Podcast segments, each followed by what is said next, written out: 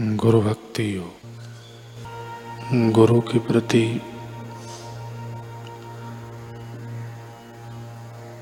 आज्ञाकारिता आवश्यक है। जिसके मन से तमाम अशुद्धियाँ दूर की गई हों, ऐसे शिष्य को ही गुरु के गूढ़ रहस्यों की दीक्षा दी जाए। तो उसका मन संपूर्ण स्थिरता प्राप्त कर सकेगा। और वह निर्विकल्प समाधि की अवस्था में प्रविष्ट हो सकेगा।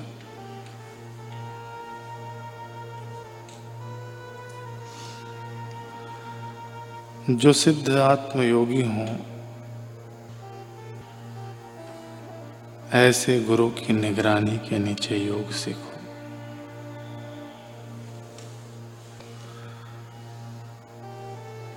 विषय विकार के रंगे हुए आपके मन को एकाग्रता, गुरु के उपदेश एवं उपनिषदों के वाक्यों के मनन, ध्यान एवं जप से पवित्र बनाना पड़ेगा। आपको मार्गदर्शन देने के लिए आत्म साक्षात्कारी सदगुरु होने चाहिए।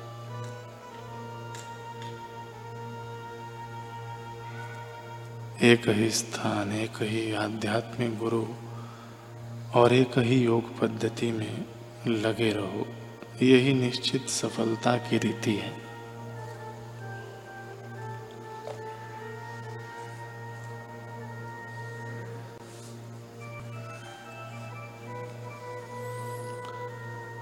एक व्यक्ति तीन वर्ष तक एक स्थान पर बैठकर लगातार साधना करता था। तब उसे इस बात का सूक्ष्म अभिमान हो गया। एक बार उसके गुरुजी वहाँ से गुजर रहे थे। वे तुरंत समझ गए कि इस साधक को अपनी साधना का अभिमान हुआ है। अतः वे उसके पास गए और बोले, अरे, तू यहाँ क्या कर रहा है? वह बोला मैं यहाँ एक स्थान पर बैठकर तीन वर्ष से साधना कर रहा हूँ।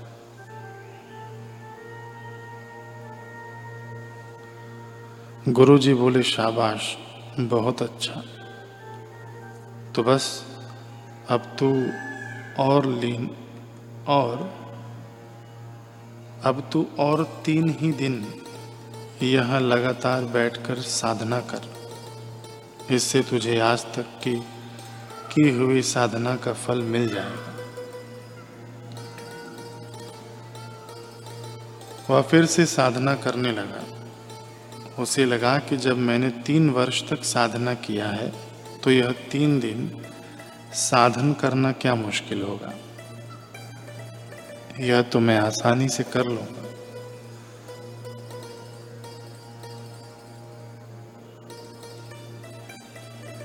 लेकिन मज़ा यह हुआ कि गुरु जी के कहने के बाद उसे वहाँ पाँच मिनट भी बैठना संभव नहीं हुआ। उसे लगा जैसे कोई उसे भीतर से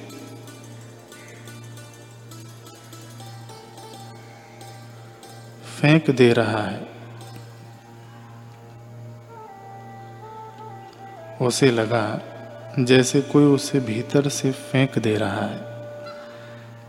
नीचे से मानो चीटियाँ निकल रही हैं और उसे सब ओर से भय लगने लगा। उसे अपनी भूल समझ में आई और वह गुरु जी के चरणों में आ गिरा। बोला, गुरुदेव, आज तक मैं सोचता था कि मैं अपने बल से साधना में सफल हो रहा हूँ, परंतु वास्तव में आप ही मुझसे सब करा रहे थे। आप ही ने शक्ति दी इसलिए मुझसे यह साधना हो पाई, अन्यथा न होती। अतः अब मैं आपकी शरण आया हूँ। इस प्रकार अभिमान रहित होकर सदगुरु की शरण जाने पर उस पर गुरु की कृपा हुई और वह साधना में सफल हुआ।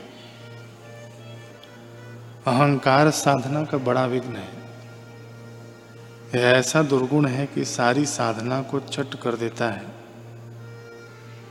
और निरहंकारिता, शरणागति, ऐसे सद्गुण हैं कि यह व्यक्ति की साधना को शीघ्र पूर्ण कर अनंत फल की प्राप्ति करा देता है। गंगा किनारे एक महात्मा बैठे हुए थे।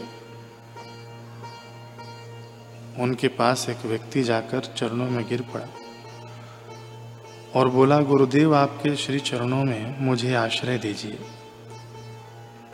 मुझे अपना शिष्य बना लीजिए।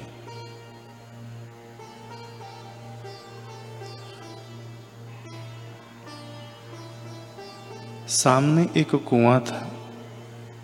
उसमें पानी निकालने का यंत्र लगा हुआ था। महात्मा ने उसकी ओर संकेत करते हुए कहा तुम इस गोल चक्र के साथ बंध जाओ। इससे तुम कुएँ में जाओगे तो फिर वापस आओगे, लेकिन देखो, अपने शरीर को भिगाना मत। वह व्यक्ति यंत्र से बंध गया, पर कुएँ में पानी में जाकर भीग के ऊपर आ गया।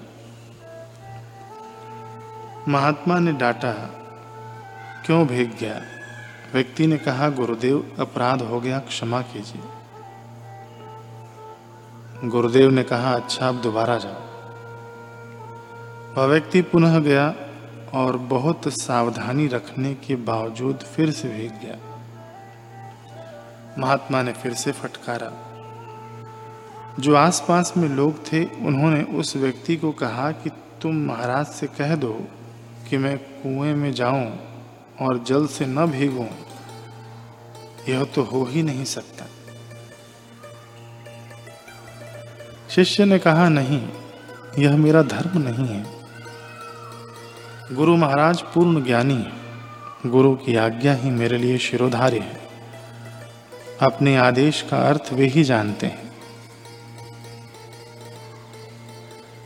महात्मा बड़े प्रसन्न हुए और उसे शिष्य रूप में स्वीकार कर लिया। शिष्य के लिए गुरु आज्ञा पालन ही सर्वश्रेष्ठ कर्तव्य है। शक्याशक्य का विचार नहीं करना चाहिए। विचार शून्य होकर गुरु की आज्ञा का पालन करना चाहिए। गुरु वचनों में पूर्ण विश्वास, पूर्ण श्रद्धा होगी तो पूर्ण प्रकाश भी होगा।